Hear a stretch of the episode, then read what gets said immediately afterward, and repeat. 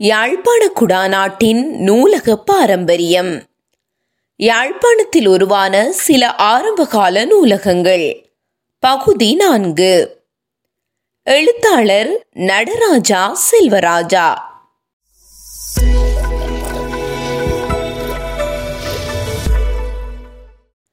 க. மு. செல்லப்பாவின் யாழ்ப்பாண மத்திய இலவச தமிழ் நூற்கழகம். நகுலீஸ்வரா படிப்பகம் திறக்கப்பட்ட காலகட்டத்தின் பின்னரும் சரி அதற்கு முன்னரும் சரி குடாநாட்டு பல்வேறு அறிஞர்களின் வீடுகளில் குடும்ப நூலகங்கள் இருந்துள்ளன என்பதை பல்வேறு வகையிலும் அறிய முடிகின்றது. இன்றும் பிரித்தானிய நூலகத்தில் எமது மூதாதையர் பலரின் தனிப்பட்ட சேகரிப்புகள் பாதுகாக்கப்படுகின்றன. யாழ்ப்பாணத்தில் பிறந்த சர் முத்துக்குமார சுவாமி பிரித்தானிய இலங்கையின் முதலாவது சட்டவாக்கு பேரவையில் தமிழ் மக்களின் பிரதிநிதியாக பதவி வகித்து சேவை புரிந்தவர். இவரின் தந்தை கேட் முதலியார் ஆறுமுகம் பிள்ளை குமாரசுவாமி சட்டவாக்கு பேரவையின் முதலாவது தமிழ் பிரதிநிதியாக இருந்தவர்.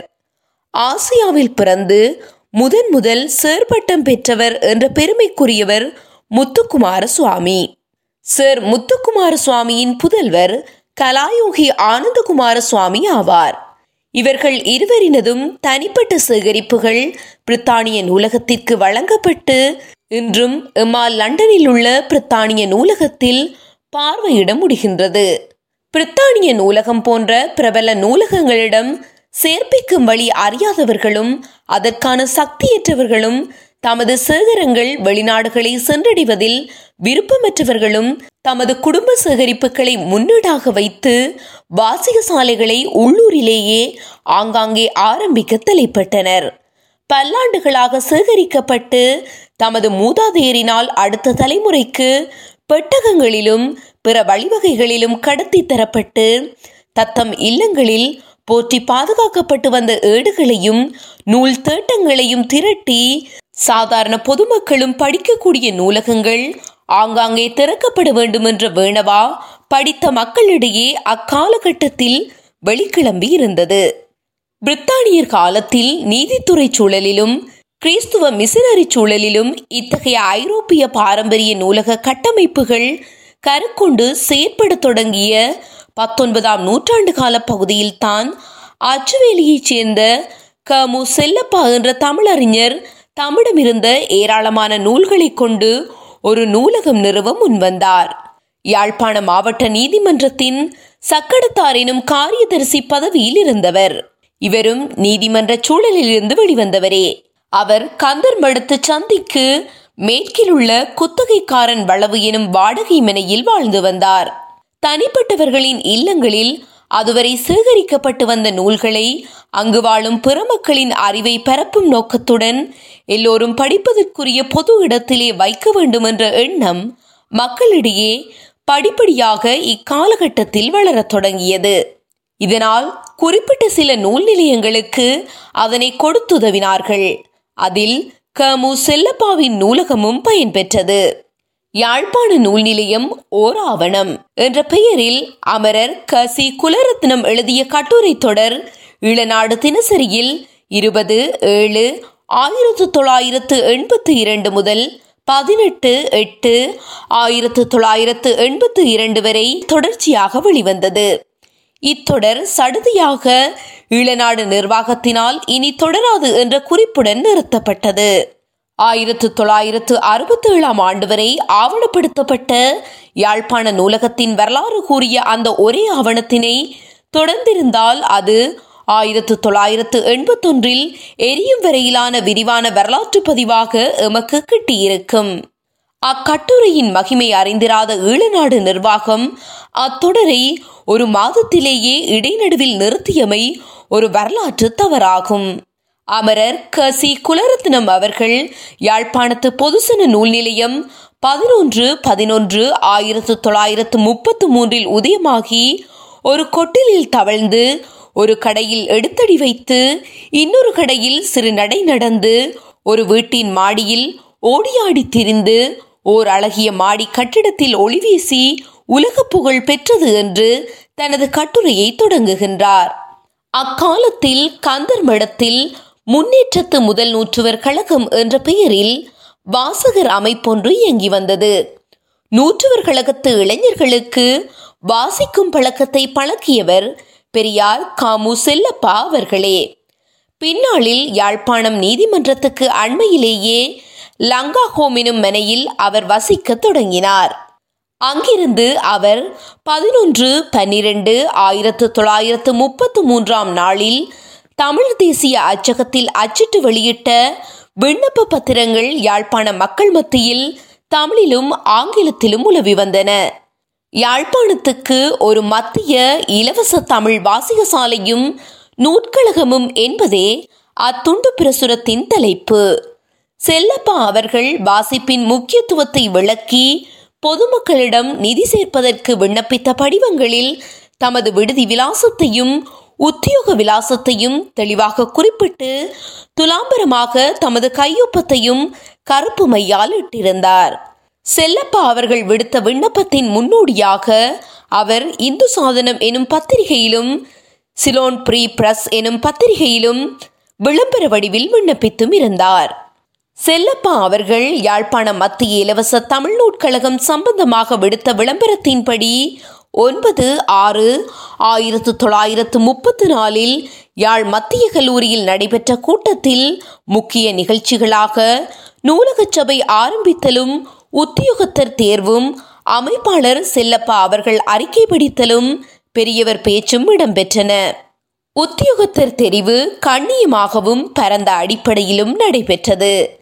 தலைவராக அன்றைய மாவட்ட நீதவான் சி. குமாரசுவாமி அவர்கள் உபதலைவராக வணக்கத்துக்குரிய கலாநிதி தம்பையா அவர்கள் இணை செயலாளராக அப்புகாத்தர் சி. பொன்னம்பலம் அவர்களும் சக்கடத்தார் காமு செல்லப்பா அவர்களும் தெரிய பெற்றார்கள். தனாதிகாரிகளாக சிராப்பர் முதலியார் வேலுப்பிள்ளை அவர்களும் தபால் அதிபர் முத்தையா அவர்களும் தெரிய பெற்றார்கள். நிர்வாக சபையினராக வட மாநில கல்வி அதிகாரி அருணந்தி வணக்கத்துக்குரிய மிடில்டன் லீவர் நெவின் செல்லத்துறை முடிக்குரிய புரொக்டர் கனகசபை மேலதிக நீதவான் Sinnathamby proctor R R Nallaiah Hindu board Rasaratnam அப்புகாத்தர் Niles வணக்கத்துக்குரிய ஞானப்பிரகாசர் பரமேஸ்வரா கல்லூரி அதிபர் நடேச பிள்ளை தெல்லிப்பளை புரொக்டர் வி குமாரசுவாமி மேனிப்பாய் இந்து கல்லூரி அதிபர் ப. வீரசிங்கம் வட்டக்கோட்டை உப அதிபர் கே. வி. செல்லையா மத்திய கல்லூரி அருட்பிரகாசம் சென்ட் ஜோன்ஸ் கல்லூரி A. M. K. Kumaraswamy Puloly சைவ பெரியார் சிவபாத சுந்தரம் முதலியார் வை. சுப்பிரமணியம் புரொக்டர் ப. முருகேச பிள்ளை ஜனாப் அபூபக்கர் புரொக்டர் ப. ராமலிங்கம் புரொக்டர் ப. நாகலிங்கம் ஆகியோர் தெரிய பெற்றனர் கணக்கு பரிசோதகர்களாக கச்சேரி உத்தியோகத்தர் ஏ முத்துத்தம்பி எஸ் தம்பி ஆகியோர் தெரிய பெற்றனர். கூட்டத்தில் தலைவர் அவர்களும் கல்வி அதிகாரி அருணந்தி அவர்களும் வெஸ்லியன் மிஷன் தலைவர் வணக்கத்துக்குரிய மிடில்டன் லீவர் அவர்களும் ஏ மகாதேவன் அவர்களும் முடிக்குரிய புரொக்டர் கனகசபை அவர்களும் அப்புகாத்தர் சி பொன்னம்பலம் அவர்களும் நூலகத்தின் இன்றியமையாமை பற்றியும் அமைப்பு முறை பற்றியும் ஆராய்ந்து பேசினார்கள் முடிக்குரிய புரொக்டர் கனகசபை அவர்கள் முக்கியமாக பல விடயங்களை குறிப்பிட்டு வாசிக சாலை உருவாவதை பிரேரணை ஒன்றின் மூலம் முன்மொழிந்தார் that a central free Tamil library association be formed with the original subscribers and others who are present at this meeting as original members of the association. இப்பிரேரணை கல்வி அதிகாரி அருணதி அவர்கள் வழிமொழிய ஏகமனதாக ஏற்றுக்கொள்ள பெற்றது அன்றைய தினத்தில் ஏட்டுச்சுவடிகளை வாங்கி பாதுகாப்பது என்ற தீர்மானமும் அங்கு நிறைவேற்றப்பட்டது.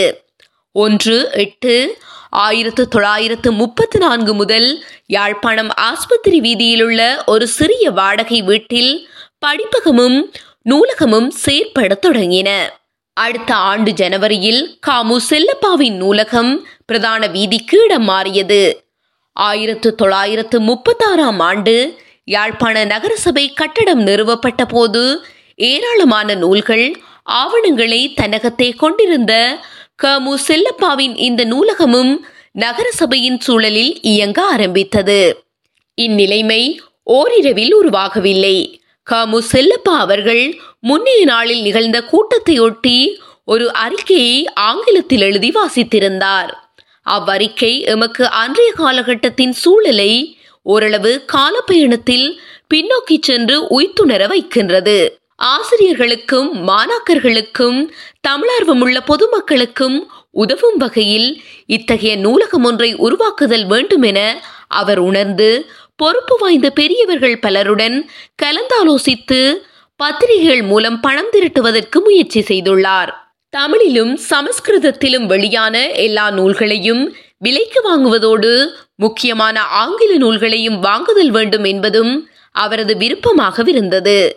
இந்நூலகம் பரந்த அளவில் உசா துணை நூலகமாகவும் பயன்தர வேண்டும் என்ற நோக்கில் பழைய ஏட்டுச்சுவடிகளையும் தேடிச் சேகரிக்க முயற்சி செய்துள்ளார்.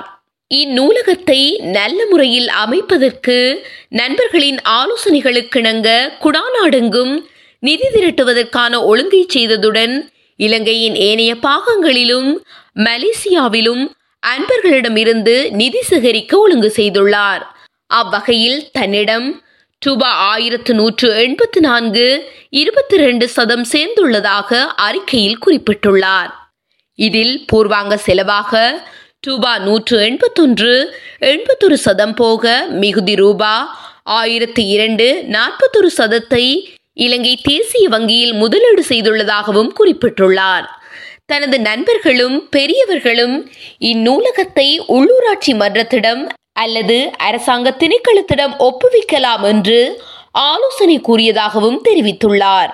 தனிப்பட்ட ஒருவர் தம் பணத்தை இதில் செலவிடுதல் முறையாகாது. எங்கள் தமிழினத்தார் எமக்கு போதிய அளவு உதவி செய்வதாக கூறியுள்ளார்கள். நூல் நிலையம் நல்ல முறையில் உருவாகும். ஊர்கள் தோறும் வாசிக சாலைகள் நூல் நிலையங்கள் உருவாதல் வேண்டும். அவையாவும் மத்திய நூலகம் ஒன்றோடு ஒருங்கிணைந்து சேவை செய்தல் வேண்டும். கிராம சபைகள் நிறுவ பெற்று பதினான்கு ஆண்டுகள் கழித்தும் இன்று வரை ஒரு கிராம சபையாவது எங்காவது இலவச வாசிக சாலை ஒன்றை நிறுவுவதற்கு முயற்சி எடுக்கவில்லை. ஊர் மக்கள் தங்கள் பிரதிநிதிகளிடம் இலவச வாசிக சாலை நூலகத்தை பற்றி வற்புறுத்தல் வேண்டும்.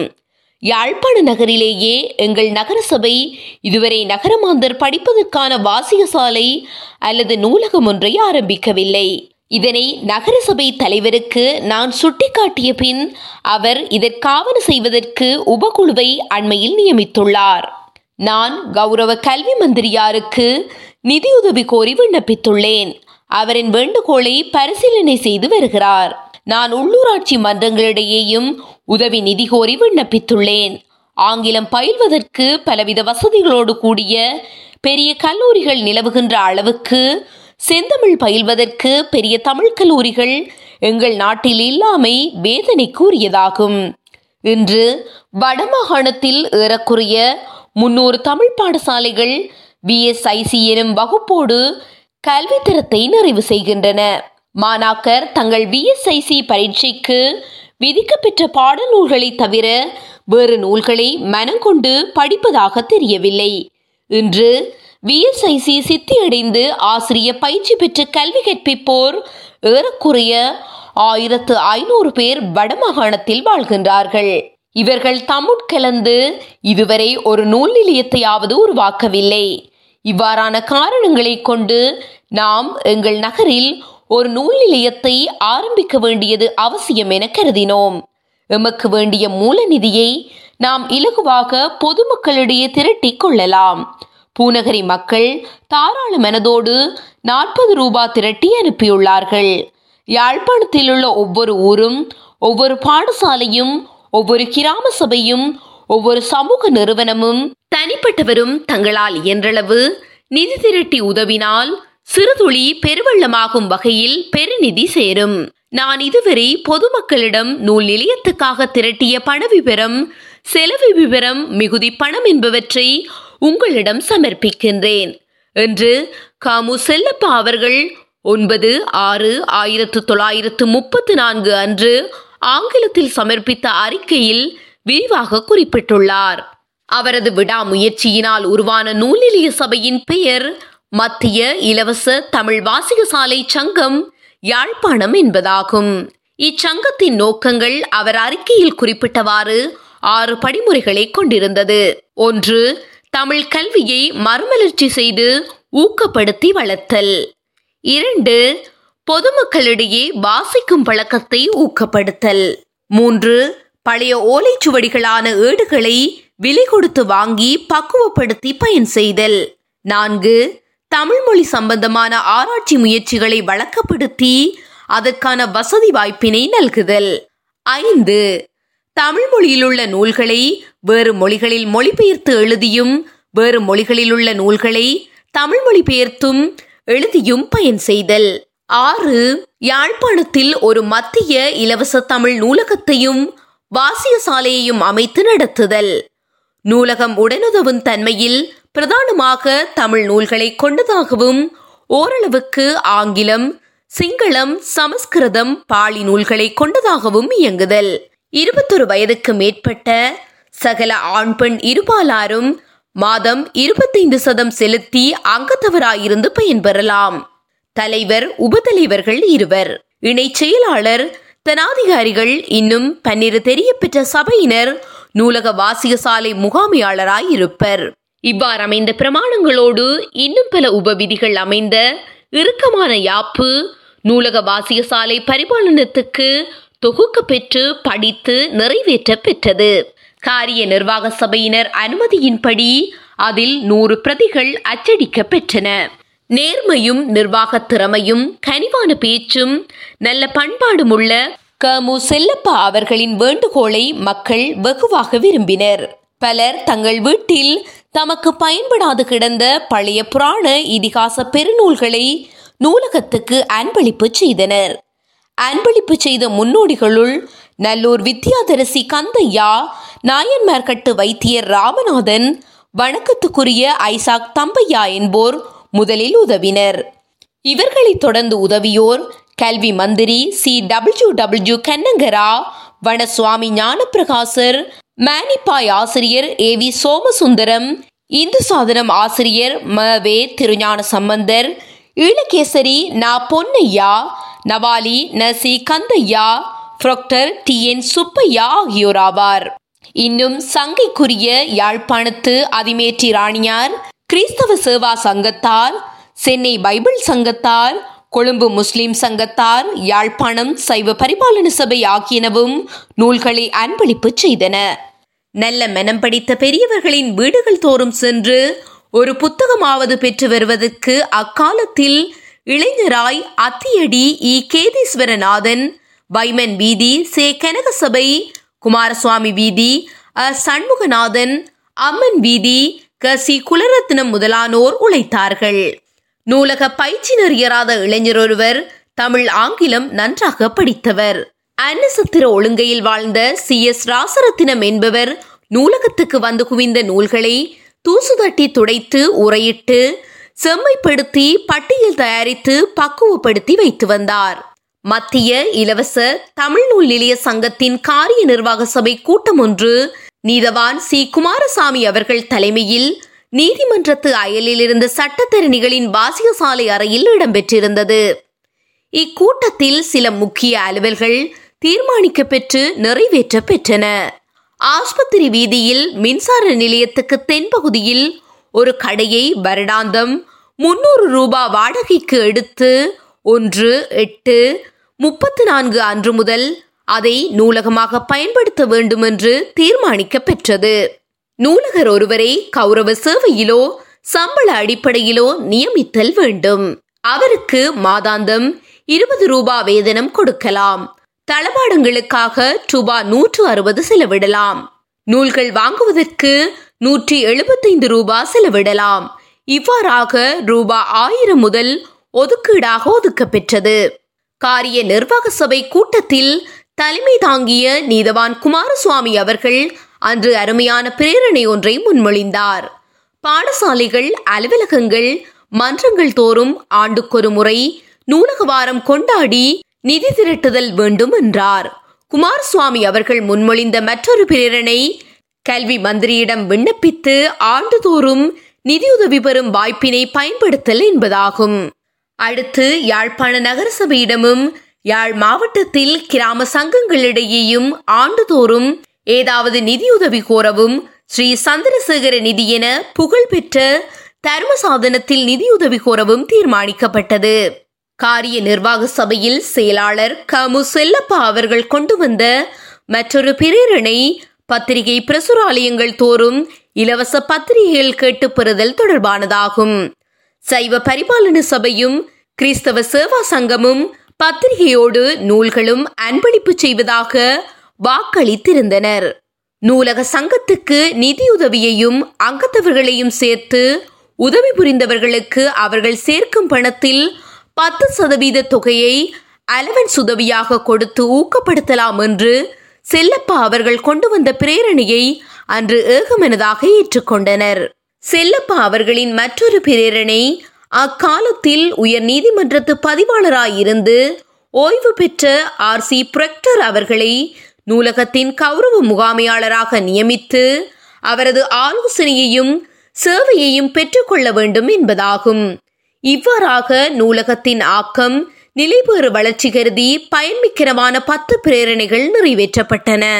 மத்திய இலவச தமிழ் நூலிலிய சங்கத்தார் தங்கள் நூலகத்தை ஆஸ்பத்திரி வீதியில் உள்ள அகன்ற பெரிய கடையொன்றில் ஒன்று எட்டு ஆயிரத்து தொள்ளாயிரத்து முப்பத்தி நான்கில் ஆரம்பித்த பின்னர் பதினைந்து எட்டு ஆயிரத்து தொள்ளாயிரத்து முப்பத்தி நாலில் மற்றொரு நிர்வாக சபை கூட்டத்தை நீதிமன்ற நூல்நிலைய அறையில் தலைவர் தலைமையில் கூட்டினர்.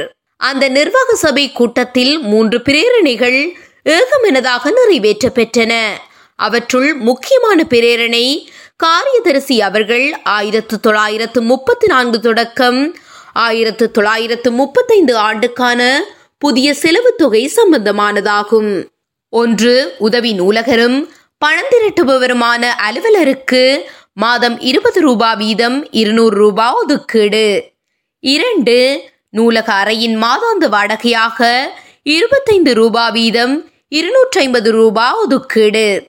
மூன்று நூலக தளபாடங்கள் புதிதாக வாங்குவதற்கான தொகை ரூபாய் இருநூற்றி ஐம்பது ஒதுக்கீடு.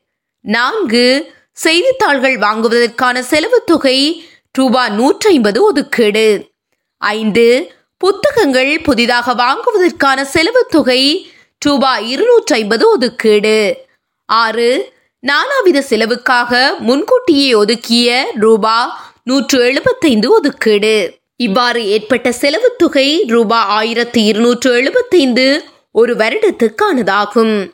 இதை காரியதரிசி செல்லப்பா அவர்கள் முன்மொழிய தலைவர் அவர்கள் வழிமொழிய பிரேரணை ஏகமெனதாக நிறைவேறியது. முந்தைய நிர்வாக சபை கூட்டத்தின் பின் நான்கு மாதங்கள் கழித்து மற்றொரு நிர்வாக சபை கூட்டம் நீதிமன்ற நூலக அறையில் உபதலைவர் தலைமையில் பதினான்கு பன்னிரண்டு ஆயிரத்து தொள்ளாயிரத்து முப்பத்தி நான்கு வெள்ளிக்கிழமை மாலை கூடியது. இக்கூட்டத்தில் கொழும்பிலிருந்து வந்த கடிதங்கள் படிக்கப்பெற்றன கல்வி மந்திரியார் உள்ளூராட்சி மந்திரியார் பிரதம காரியதரிசி ஆகிய முப்பெரும் பிரமுகர்கள் எழுதியவை சங்கத்தாருக்கு மிகுந்த உற்சாகம் ஊட்டின. பிரதம காரியதரிசி என்பவர் தேசாதிபதிக்கு அடுத்தபடியில் உள்ள பரிபாலன அலுவலராவார். பொதுநல நோக்கினை மாத்திரம் இலக்காக கொண்டு யாழ்ப்பாணத்தில் எழுந்த மத்திய இலவச தமிழ் நூல் நிலைய சங்கத்தாரின் பணிகளினூடாக நூலகம் வளர்பிறை போல் நாளும் வளர்ந்து வந்தது. இவ்வாறு வளர்ந்து வந்த நூலகத்தை யாழ்ப்பாண நகர சபையினரே பொறுப்பேற்று நடத்துவதற்கான பூர்வாங்க ஏற்பாடுகள் இரவு பகலாக நடைபெற்று வந்தன. அக்காலத்தில் பொறுப்பு வாய்ந்த சட்டத்தரணிகள் பலர் நகரசபை அங்கத்தவராயிருந்தனர். நூலகத்தை பொறுப்பேற்பதற்கு நகரசபையார் தீர்மானித்தமையின் பேராக நூல் நிலையம் ஒன்று ஒன்று ஆயிரத்து தொள்ளாயிரத்து முப்பத்தைந்து முதல் நகரசபையாரின் பரிபாலனத்தில் விடுவதற்கு நாள் குறிக்கப்பட்டது. சங்கத்தாரிடம் கையிருப்பில் உள்ள மிகுதி பணத்தை முதலியார் கி. ராசநாயகம் முகாமையாளர் ஆர். சி. புரொக்கர் காரியதரிசி திரு க மு செல்லப்பா ஆகிய மூவரிடமும் ஒப்படைக்க வேண்டும். இவர்கள் பணத்துக்கு தக்கதாக நல்ல நூல்களை வாங்கி நூலகத்துக்கு கொடுத்தல் வேண்டும் என்றும் முடிவு செய்யப்பட்டது. தொடரும்.